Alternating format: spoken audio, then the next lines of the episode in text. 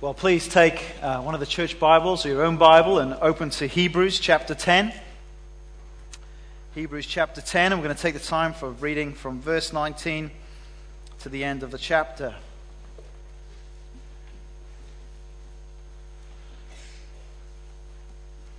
And you'll find that on page 1208 in one of these red Bibles, 1208. Hebrews chapter 10.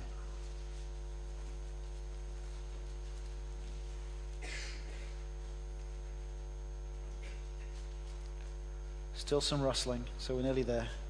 Hebrews 10, okay. Therefore, brothers, since we have confidence to enter the most holy place by the blood of Jesus, by a new and living way opened for us through the curtain that is his body. And since we have a great priest over the house of God, let us draw near to God with a sincere heart, in full assurance of faith having our hearts sprinkled to cleanse us from a guilty conscience, and then having our bodies washed with pure water. Let us hold unswervingly to the hope we profess, for he who promised is faithful. And let us consider how we may spur one another on towards love and good deeds. Let us not give up meeting together, as some are in the habit of doing, but let us encourage one another and all the more as you see the day approaching. If we deliberately keep on sinning after we have received the knowledge of the truth, no sacrifice for sins is left, but only a fearful expectation of judgment and of raging fire that will consume the enemies of God. Anyone who rejected the law of Moses died without mercy on the testimony of two or three witnesses. How much more severely do you think a man deserves to be punished who has trampled the Son of God underfoot? Who has treated as an unholy thing the blood of the covenant that sanctified him, and who has insulted the Spirit of grace? For we know him who said, It is mine to avenge. I will repay. And again, the Lord will judge his people. It is a dreadful thing to fall into the hands of the living God. Remember those earlier days after you had received the light, when you stood your ground in a great contest in the face of suffering. Sometimes you were publicly exposed to insult and persecution. At other times you stood side by side with those who were so treated. You sympathized with those in prison and joyfully accepted the confiscation of your property because you knew that you yourselves had better and lasting possessions. So do not throw away your confidence, it will be richly rewarded. You need to persevere so that when you have done the will of God, you will receive what He has promised. For in just a very little while, he who is coming will come and will not delay. But my righteous one will live by faith. And if he shrinks back, I will not be pleased with him.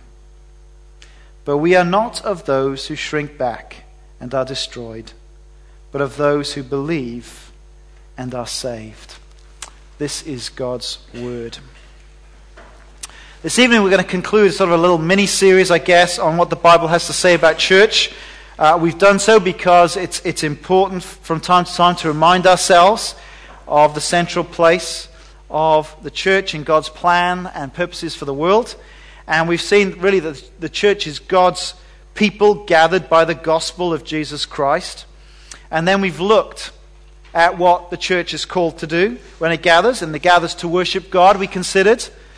Uh, secondly, we, we, we, we, we thought about the word fellowship. It gathers to express its fellowship with God in Christ.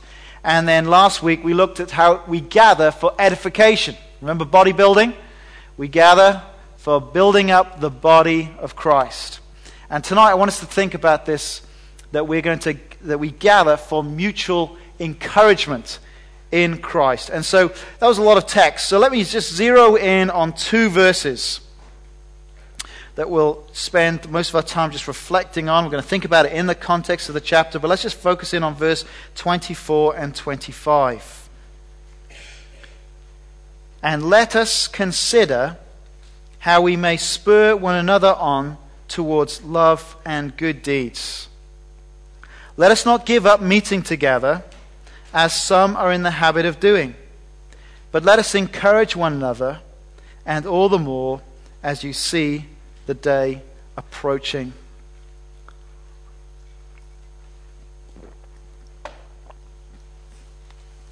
Something I witnessed in America, and actually I've seen coming back to the UK, something even here at Charlotte, is this. Uh, that some people who profess to be Christ see attendance at church as kind of an optional extra to the Christian life. And so we as elders, we kind of, uh, month by month, we kind of work through the, the membership and we seek to uh, just talk about okay, where are people at? What's going on? Who has specific concerns? How can we pray for them? And we spend some time in prayer. And uh, quite often we come up with names of people that are on the list, but just we just don't see them coming to church. We don't see them attending here at Charlotte. And there seems to be a disconnect for some people between professing to be a Christian and attending kind of church with us. And that is something I have to tell you really troubles me because of these verses, and we're going to think about that tonight. Uh, Charles Spurgeon, uh, the, the Baptist preacher of the 19th century, uh, wrote this I know there are some who say, Well, I have given myself to the Lord, but I do not intend to give myself to any church. Now, why not? Spurgeon asks the question. Because I can be a Christian without it, the reply comes. Are you quite clear about that? You can be as good a Christian by disobedience to your Lord's commands as by being obedient. There is a brick what, is it made for? To help build houses. It is of no use for that brick to tell you that it's just as good a brick while it's kicking about on the ground as it would be in the house. It is a good for nothing brick, Spurgeon says in his unique style. And he goes on So, you rolling stone Christian, I do not believe that you are answering your purpose. You are living contrary to the life which Christ would have you live, and you are much to blame for the injury you do. What we need to see today from God's word um, is that it's a serious thing to voluntarily drop out of regular attendance of church. Uh, our text this evening shows that non attendance in the 21st century uh, is not a new phenomenon. Back in the first century, the writer of the book of Hebrews uh, writes to a church where some of the members were getting into the habit of neglecting to meet with fellow believers. And what I desire for us to see tonight is, is the spiritual significance of, of, when that dropping out takes place. To, to see why it's a problem and then look to the solution. And to see the vital function of mutual encouragement uh, in our gathering. So here's my proposition tonight that neglecting to meet together with Christ Church is evidence that we are drifting away from faith in Jesus Christ. Giving up on church is one of the earliest signs that you are giving up on Christ. Now, verse 25 says, Let us not give up meeting together as some are in the habit of doing. And it means that some were able to attend but neglect to do so. I'm not referring tonight, uh, for those who watch these DVDs at home, hello. I'm not referring to those who would love to be here with us, but just simply can't be because they're you know, not well. They're, they're, they're just too old and frail. And, and uh, you know, you're just as much a part of this congregation as everyone sitting here tonight. It's not to those who would love to be here that this is addressed, it's those who could be here but choose not to be. And I want to say to you, if this is the Sunday you turn up when you've had a long time of being away, or if you end up listening to this a download on MP3, to say, actually, warning. The first signs that you're falling away from Jesus Christ is that you fall away from attending church with God's people. Um, That's the pastoral issue, really, behind this whole letter of Hebrews. The, the Christians there attempted to give up on their faith. It's quite astonishing, really, because they had a previous track record of joyfully enduring persecution. Look at verse 32 again. Remember those earlier days after you'd received the light, when you stood your ground in a great contest in the face of suffering. You sympath- uh, sometimes you were publicly exposed to insult and persecution. At other times, you stood side by side with those who were so treated. You sympathized with those in prison and joyfully accepted the confiscation of your property because you knew that you yourselves had better and lasting possessions. So do not throw away your confidence, it will be richly rewarded. Many of these Christians had previously been uh, Jews before recognized that Jesus uh, was their Messiah.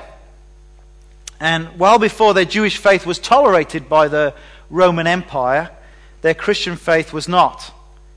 Uh, they, they had already endured public mockery, attacks, imprisonment, the loss of their property. And it could well be that for some, they were tempted just to go back to their old Judaism where they could not, you know, wouldn't have to face the same suffering.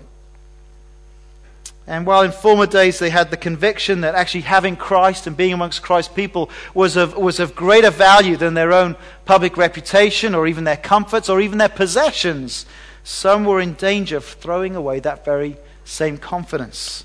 And the writer of this letter is writing to them because some were beginning that habit of not coming to meet together. Now, is it external persecution that holds people back from attending church here at Charlotte Chapel? Well, uh, certain ethnic groups, um, if you sort of leave Hinduism or an Islamic background to come to Christ, well, it might indeed be persecution. But let's be honest, for the majority of us, I don't think that is the case. Superficially, it seems to me that we are distracted by our materialistic, sort of pleasure driven society. It's, it's more about laziness and the seduction of the false promises of the world, the vanity fair, to use Bunyan's language. Uh, for far different reasons to the first century, we can end up in the same place of throwing away our confidence in Christ for just some more sensual promises, some materialistic benefits that we go after. We, we give up on the things of Christ and meeting with Christ people because we value other things more. I actually believe that we are in a far more sinister spiritual environment than those who are in persecuted countries. There, the issues are stark and clear, but for us, they're not but we are surrounded by stuff and the pursuit of what everybody else is pursuing. And, and, and, we can just be choked alive without ever really realizing it, gradually drifting away. You know, the truth is, we stay away. We, people leave, don't bother coming to church because they actually think they're going to get more out of the football game. They're going to get more out of sitting at home watching TV. They're going to get more out of leisure activities with their family or doing some extra work to make some money rather than meeting with fellow believers. And, and how do we get into that way of thinking? Well, presumably, it's because we don't think there's any danger out there. There's no threat to my Christian life. Uh, that we believe that we can still be Christians without church. And what I want us to see tonight from Hebrews is that actually we desperately need the spiritual encouragement that church provides. We desperately need it. This, this gathering of fellow believers in the gospel. We need each other. Superficially, it, it seems like it's distractions, it's laziness that keeps us from church. But actually, the deeper issue is that despite our Christian profession, we may still have an evil, unbelieving heart. That's what the writer of Hebrews says. Keep your finger in Hebrews 10 and turn back with me to Hebrews chapter 3.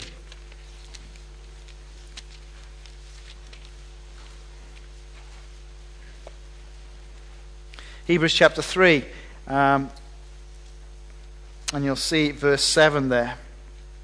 The bottom of the right hand page, 1202 in the church Bibles.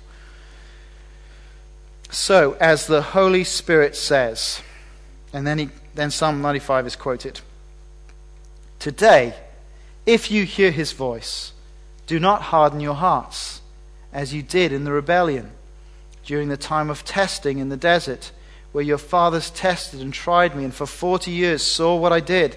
That is why I was angry with that generation. And I said, Their hearts are always going astray, and they have not known my ways. So I declared an oath in my anger, They shall never enter my rest. Quote from Psalm 95, and then the preacher goes to work. Application, verse 12. See to it, brothers, that none of you has a sinful, unbelieving heart that turns away from the living God. But encourage one another daily, as long as it is called today, so that none of you may be hardened by sin's deceitfulness. We have come to share in Christ if we hold firmly till the end the confidence we had at first. See, what Hebrews presents for us is that we might well be professing to be Christians, trusting in the Lord Jesus Christ, but there's a real danger that we could be deluding ourselves. Just as nearly a whole generation of Israelites failed to enjoy the benefits of the promised land because they hardened their hearts to God's word in disobedience, then we need to take care that we do not have an evil, unbelieving heart that leads us away from the living God. Now, going to church does not save us. Coming to church tonight will not save you. Continuing to trust in Jesus Christ as our Lord and Savior, that's what saves us. He's the one who rescues us, and we need to keep trusting Him. But the Christian fellowship that church provides is a vital means that God gives us, a means of grace to keep us trusting the Lord Jesus. Most people who give up their Christian faith do so gradually, bit by bit, drifting away from Christ. And one of the earliest indications is this to stop attending church. How long do you think the Bible trusts us to stay faithful to Jesus? Well, have a look there in verse 12. See to it, brothers, that none of you has a sinful, unbelieving heart that turns away from the living God, but encourage one another. How often? daily. How long does the Bible trust us? 24 hours. Basically, we're good for about 24 hours. And then we need some spiritual encouragement to keep us pressing on. Sin is very deceitful. It never presents itself, obviously. It promises us so many benefits. It says, Come and do this activity. Come and try this. It's so much fun. It's going to be so freeing. It's go on, be grown up, be mature, try this. It, it's life. It's not. It's very deceitful. And we need each other to point sin out in each other's lives so that we do not harden our hearts to turn away from the living God. Now, we're already seeing some of the solution, but I, I, want to linger a little longer on the seriousness of the problem here. Come back to Hebrews 10:25 and see the urgent motivation for this, this exhortation to church gathering. And you'll see it there in verse 25 at the very end, in that last phrase, and all the more as you see the day approaching. Now, when you see the words the day with a capital D on the day, this isn't any old day, of course. This is the day, the final day of history as we know it. It is the day of the return of Jesus Christ, a day of salvation for those who eagerly wait for their Lord and Savior to return, but a day of judgment for those who remain in their rebellion and sin. We gather as a church with our eyes firmly fixed on that day. Now, look at the following verses uh, that, after verse 25 to see how this motivates us in our gathering. Look at verse 26. If we deliberately keep on sitting after we've received the knowledge of the truth, no sacrifice for sins is left, but only a fearful expectation of judgment and of raging fire that will consume the enemies of God. Anyone who rejected the law of Moses died without mercy on the testimony of two or three witnesses. How much more severely do you think a man deserves to be punished who has trampled the Son of God underfoot, who has treated as an unholy thing the blood of the covenant that sanctified him, and who has insulted the Spirit of grace? For we know him who said, It is mine to avenge, I will repay, and again, the Lord will judge his people. It is a dreadful thing to fall into the hands of the living God. Now, I think these are perhaps the most frightening words in the Bible. Verse 26 is not saying that there is a limit to the forgiveness that Christ is willing to extend to those who turn to him for forgiveness. No, if you're willing to turn to Christ, there's no limit, such as the sufficiency of his sacrifice. But here is the fearful end for those who merely profess faith in Christ but who in truth have consistently hardened their hearts against God's word in disobedience and have persistently pursued sin without any repentance. And what do the verses say? For such a person, there is nothing but a fearful expectation of judgment.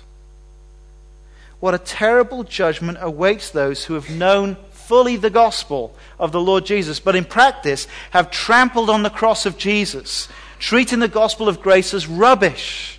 How will God deal with such apostasy? Well, it's right there at the end of verse 31. It is a dreadful thing, a dreadful thing to fall into the hands of the living God. Now, we live at a time when attending church is just seen as a lifestyle option. And I think we need to see as biblical Christians that what is at stake here is the difference between heaven and hell. We live at a time of such triviality and superficiality where, where ultimate spiritual, spiritual realities are either a joke or never considered. And so we have to look hard at verse 26. If we deliberately keep on sinning after we've received the knowledge of the truth, no sacrifice for sins is left, but only a fearful expectation of judgment. Now, my friends, tonight, how you respond to those words will make all the difference in the world for you. It'll have eternal significance. To write them off and discount them, well, if you take such a stand, I fear for your soul. If you persist in that unbelief, there is no hope for you. But if, you, if these verses are troubling you, if these verses make you anxious and drive you to repentance and trust in Christ, then I believe you show that you truly belong to Christ. The writer of the Hebrews writes them, I think, to provoke God's people to repentance and faith. Uh, look at verse 39 at the end of the chapter. After all these hard things, this is what he says to them. But we are not of those who shrink back and are destroyed, but of those who believe and are saved. He's hoping the best for them. He trusts the best for them. In fact, these hard saying, these hard phrases of, of the judgment of God for those who persist in sinful unbelief are there to provoke the elect, are there to provoke God's people to pursue repentance and not to be casual about sin and he says, No, and we trust that you are those who are not going to shrink back, but those who believe and are saved. It is with such a future and eternal perspective that we are called really to pursue our church life together. These are the sort of issues that are at stake when we gather as God's people. It is nothing less than heaven and hell. Here, we see God's appointed means to help us persevere, to help us keep going, to help us have a living faith in the Lord Jesus. And so let's come back to verse 24 and 25. Let us consider how we may spur one another on towards love and good deeds. Let us not give up meeting together, as some are in the habit of doing, but let us encourage one another, and all the more as you see the day approaching. We gather as God's people to mutually encourage each other to keep pressing on in trusting Jesus. It's just a vital part of our Christian lives. Uh, that's what, that, that, that we do that as churches. That we do that as a church here. So let's apply this. Let's get practical. Now, this is really very tough to apply, isn't it? What's the application? I really can't think. Oh, I know. Point one do not neglect to go to church. Uh, is the preacher making this up? Can you see this in the text? Are you with me? Do not neglect to go to church. That's clearly what's going on. The first duty of membership is attendance. That's the first great duty of membership. Uh, turning up. Committing to turn up.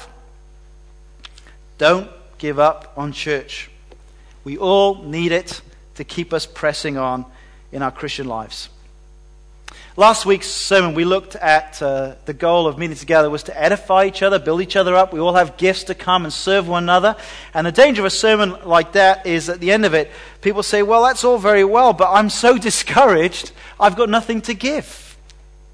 I'm so ex- my week has been so exhausting, I can't come and give out. And you know what?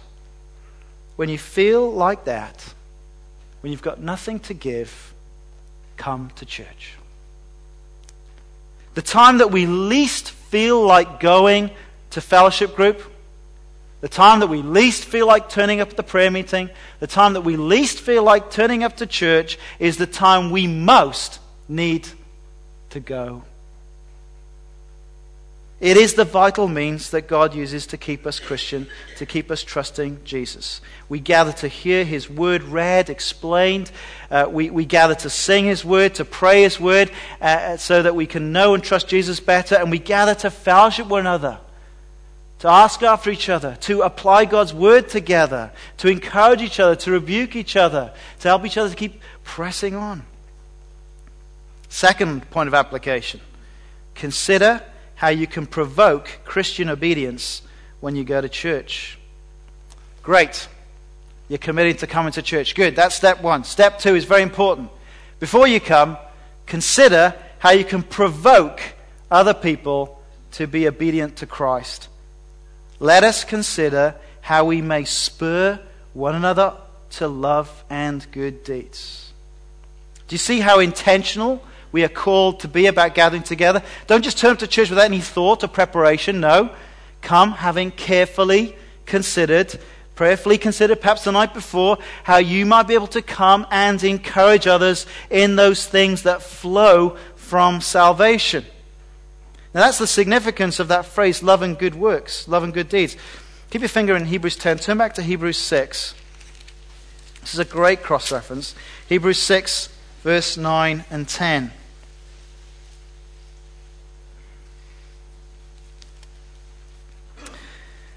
Even though we speak like this, dear friends, we are confident of better things in your case. Things that accompany salvation. What are things that accompany salvation? Then write to the Hebrews, verse 10 God is not unjust. He will not forget your work and the love you have shown him as you've helped his people and continue to help him. What are the things that accompany salvation? Love and good deeds, work as we help one another. So come back to Hebrews 10. That word spur is a very strong one. Well, think about a spur. When do you normally use a spur? Well, you're on a horse, riding along, and that horse is feeling like it just wants to munch some grass. It needs a little bit of gentle encouragement. What do you do? Well, if you're a Western cowboy, you stick your spurs in. Yeehaw! And the horse gets the point and starts going forward. See, that's what a spur does. It's a very strong word, a spur. It literally means to provoke, even to irritate. Um, now, we do a good job sometimes of just irritating each other without really thinking about it. This is a different sort of irritation. We are called to come, uh, bef- consider before we turn up how we're going to irritate other Christians to love other people. We're going to irritate each other to good deeds that help other people. What a great irritation. Are you going to be irritating tonight? Oh, some great irritation ahead. Spurring one another on. We should be gathering together and saying to each other, just lovingly in our friendships, hey, look, let's provoke each other, irritate each other to, to kind of love and serve our wives. Men, we should be provoking each other, saying, Are you loving and serving your wife? What's going on? Wives, you can provoke each other. You loving and serving your husband? I know it's tough, but are you doing that? Uh, we can spur each other to, to love and teach our kids, to help and serve our brothers and sisters in Christ together. It's not just the job of the pastor to be provocative, it's something we're all called to do. We're all called in this ministry to consider as we come how are we going to do this? Uh, you know, if you're a member here, you can ask the office and they'll give you a membership directory without pictures. Now, let's pray for the IT department as they work towards this glorious photographic thing. Oh, I, am praying for this. Some things only come with prayer and fasting, but we're heading there slowly, right? Uh, uh, uh, and, and I'm hoping when that comes, it's going to be even easier. But ask for a membership directory and just start praying for a few people, working through chunks of it. And as you pray, think about, I wonder how they're doing. And I wonder how I could provoke them, spur them on to love and good deeds. So that when you come on Sunday, oh, they're there. Great. Hey, I was praying for you this week and I was just wondering about this, uh, this area. How, how's it going? And, and have, we can have useful conversations together. So you should consider how you can do it. Step number three this is a crucial step follow through. Right? It's not enough just to think about it, we need to do it. Um, the opposite of giving up meeting together is to commit to coming in order to encourage one another. Don't, you know, what I want to say to, the, to this, this night is don't give up on church because you need the encouragement. You need the encouragement. And don't give up on church because other people here need your encouragement. I was told in pastoral training that on any given Sunday, 80% of people in church are sitting there in quiet desperation. 80% of people are sitting there in quiet desperation. And the longer I go in pastoral ministry, the more I think that is the case. We can actually brush up pretty good, look pretty good. The truth is, many of us are struggling. And we need to push past that little Scottish reserve that we have, that little bit of Edinburgh frostiness, and provoke each other, help each other, encourage each other, move beyond the superficial chat. Can I tell you, your mere attendance is an encouragement to others. Just turning up here is encouragement to others. If there was only three of us here, it wouldn't be so encouraging, right? The fact that you're here and there's more than th- that is very encouraging, isn't it? You're looking around, this is encouraging. Uh, to come and see people eagerly gathering to hear God's word, to see people joyfully singing hymns and songs, to, to pray and to fellowship together is a great encouragement. But you know, the greatest way that we can encourage each other is to share God's word with each other and to remind each other to look to Jesus Christ. If I had the time, I don't now, we could just see how this really is the main theme of the book of Hebrews the glory, the supremacy of Jesus Christ. Greater in every way than the old covenant, the fulfillment of it. Why go back when you have the fulfillment of Jesus Christ? And you know, we need to remind each other of Jesus and the gospel. Jesus Christ is the same yesterday, today, and forever, it says in Hebrews 13. Here's an application that's going to never get old because Christ is sufficient in, in every way. Remember to, to point people to Jesus. Jesus Christ is the same yesterday, today, and forever. I don't know about you, but even though I've been a Christian for many years, I can get down in the dumps. And I need, I need someone to come alongside me and say, Paul, have you forgotten the gospel? Remember the gospel. Remember who Jesus Christ is. Remember what he's done for you. And I need people just to remind me again of the gospel. Don't you find that? Prone to, prone to forget prone to miss the point. And that's what this fellowship, why can be so sweet if we will stir each other up to love and good deeds and to look to Christ because we gather as a church to encourage each other in Jesus Christ. You agree? Let's pray.